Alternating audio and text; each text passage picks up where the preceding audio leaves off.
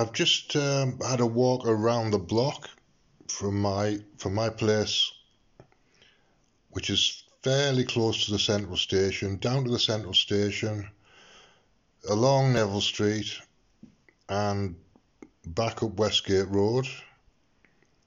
And I've passed two or three people wearing masks who just look look sad. I feel sorry for them. Like I do, quite honestly.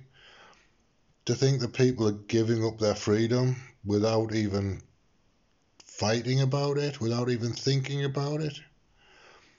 They're just giving it up. And it's all because it's health. If it was anything else, people would be arguing.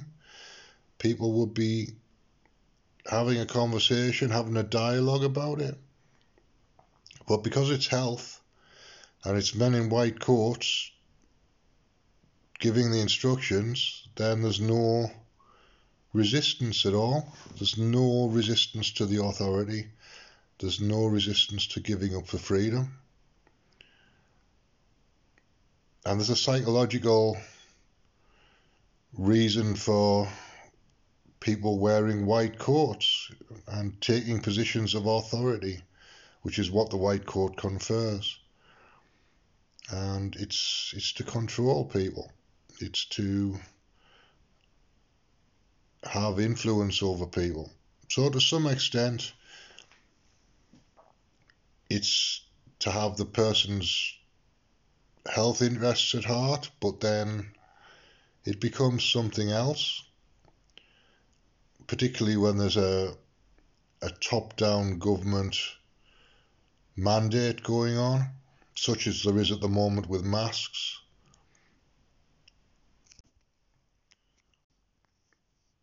Just astonishes me that people aren't putting up a fight at all. Where where's the resistance? Where's the where's the people planning the rebellion? Honestly, if it's not me, where is it? When I first went up to stand in the park on a Sunday about what three months ago now? Beginning of October it would have been. Or maybe yeah nearly four months ago. I asked them if they were the, the Rebel Alliance and everybody laughed. Because they all kind of knew what I mean. It was a, they knew the Star Wars reference. And they're a motley bunch so they mostly look like teachers and social workers and yoga teachers.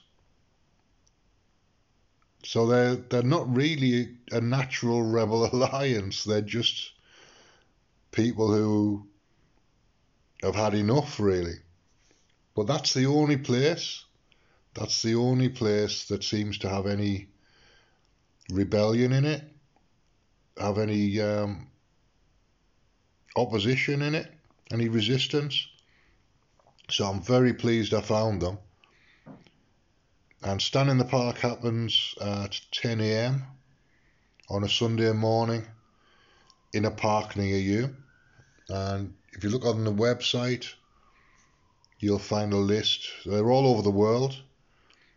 They're the UK, Ireland, all over Europe, Australia, New Zealand, Canada, the United States, probably by now in Mexico and South America as well. And it's easy enough to set set up a stand in the park.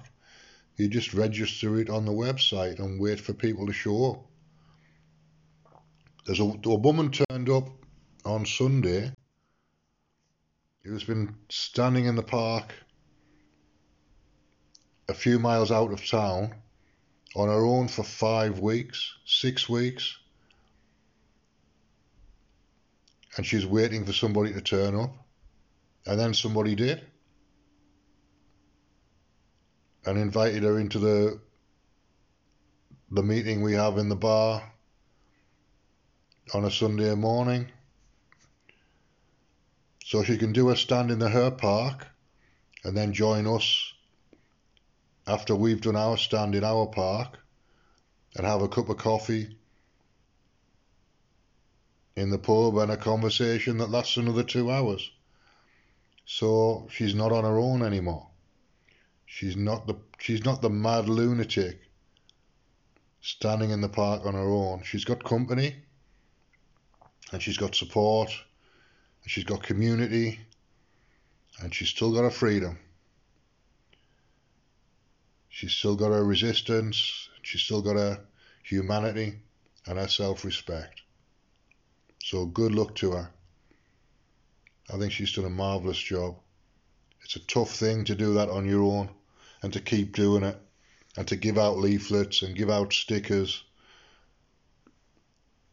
and wait for somebody to be friendly and wait for somebody to stand there with you. It's a tough thing to do, but she did it, and now she's found the community that goes along with it. So, well done, Lynn. Very well done.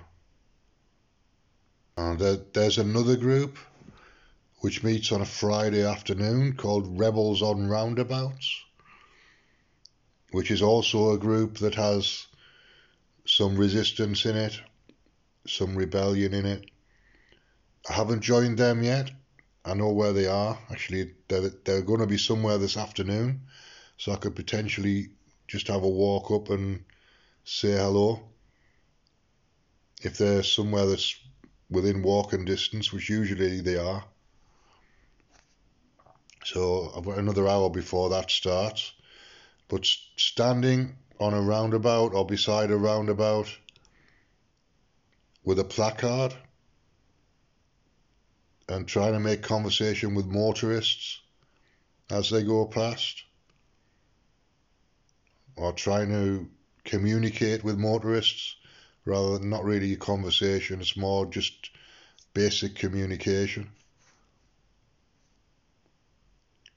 But they've been doing that for weeks and weeks and weeks in the freezing cold and driving wind and occasionally snow.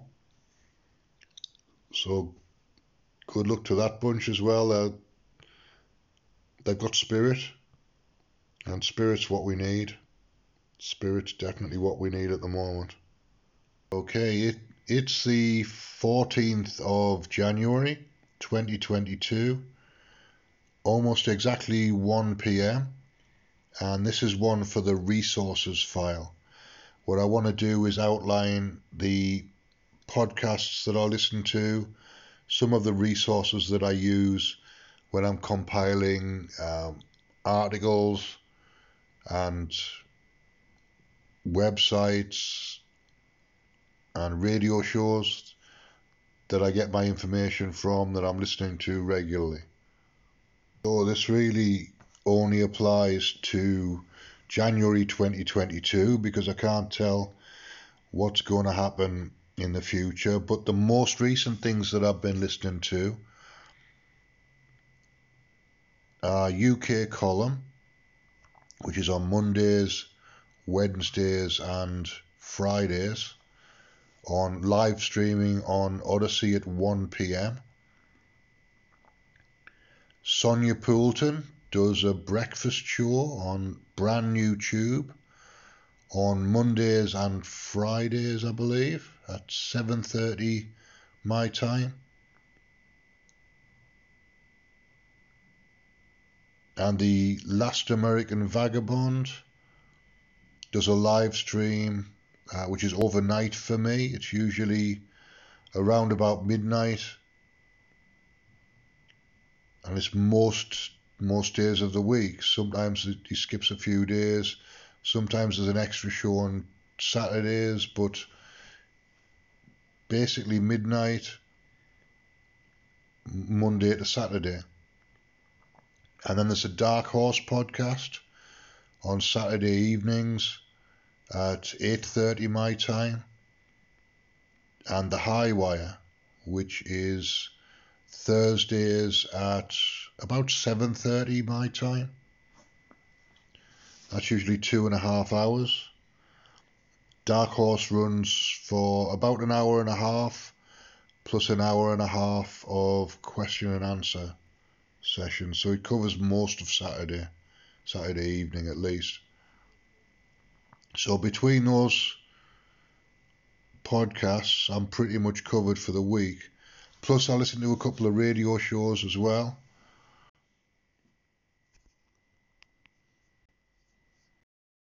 Okay, it's Sunday. It's about five minutes to 11 at the moment in the morning, and I've just started my walk up to Leazes Park uh, along St James's Boulevard towards um, towards Stand in the Park. And Stand in the Park is a, a regular weekly meeting that we do. It's just it's basically for people who are activists, who are anti-lockdown activists, anti-vaccine activists, anti-corporate takeover activists. You name it, there's an activist there for it. So Sundays normally fairly good as a meeting. There's about 30 people there usually. So I'm just about to walk in, through Chinatown now.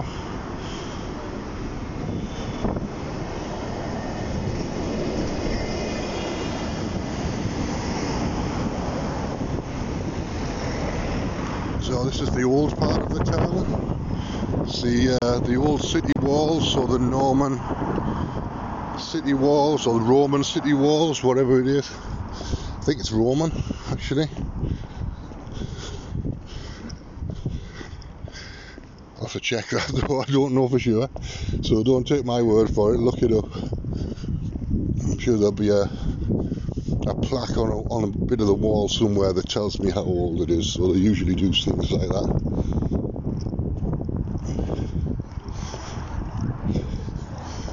So this is Bath Lane, and then I'm about to turn into Stowell Street, which is the main street through Chinatown.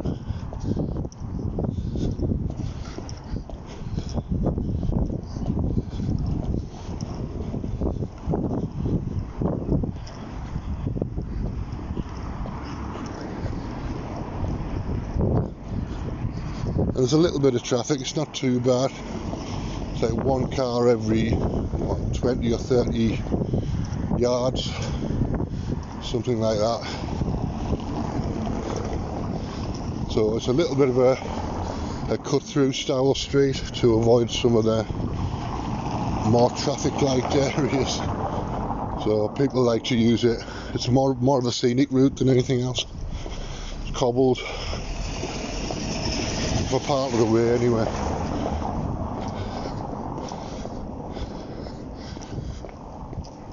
And it's uh, right beside Blackfriars, which is an old Dominican friary. Dominican or I can't remember. Honestly, my brain.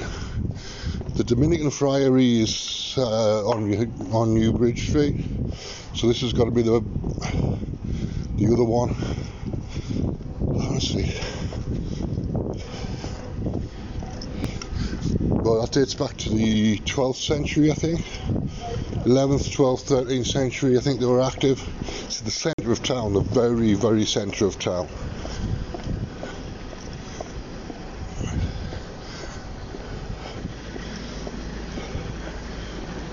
Literally, like through an alleyway from Stowell Street, there's a old monastery, basically the cloisters and a green with a with a square around it, which is the old exercise and meditation space.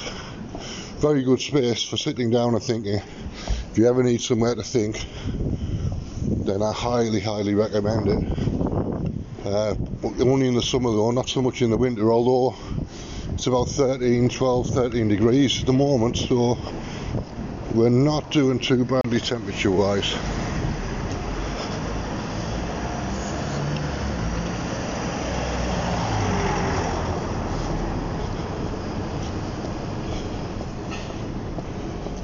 So I'm just passing uh, the old stage door, which is now called Mr. Lynn's.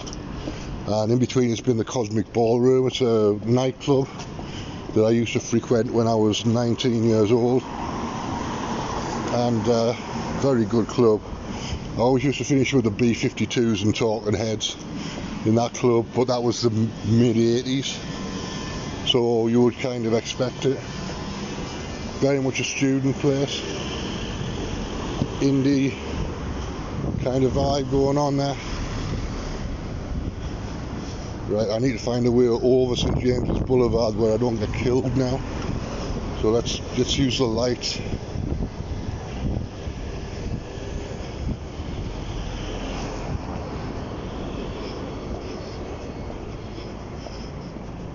So we're closer to the main part of, of the town now. So we've got Costa Coffee and a chicken shop. And it starts to turn into Sainsbury's and Next and then the shopping centre, Eldon Square. Not my favourite bit of town, which is why I live on the other side. But it is what it is. Some people might need large shopping centres at some point, so you can't really stop them from being there. But it tends to take over the town. It was a lot smaller in 1978 when it opened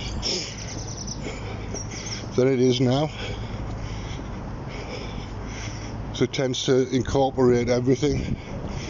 Everything becomes Eldon Square, but in the end, so it becomes the Borg. It just assimilates everything.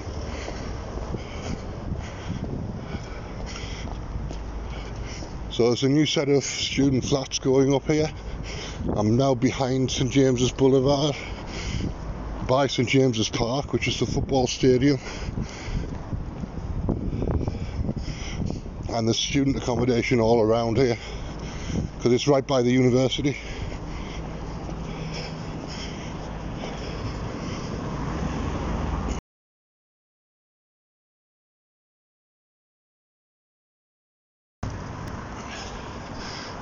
And the city seems to want to move everybody into town from the outside. The students were always hanging out in Heaton and Fenham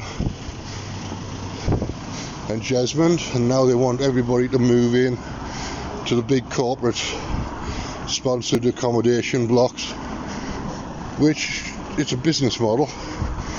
It'll get somebody a profit, but uh, it costs 600 600 pounds a month for this, this accommodation in town, and you can get a shared shared flat in Jesmond. Actually, you can get a two bedroom flat in Jesmond for 600 pound a month.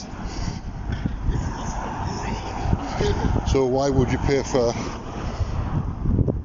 um, a bed sit or a studio in town when you can get a two bedroom flat within 20 minutes walk of the town for the same price? I don't know. But then I'm, I'm doing exactly that, so I shouldn't criticise really.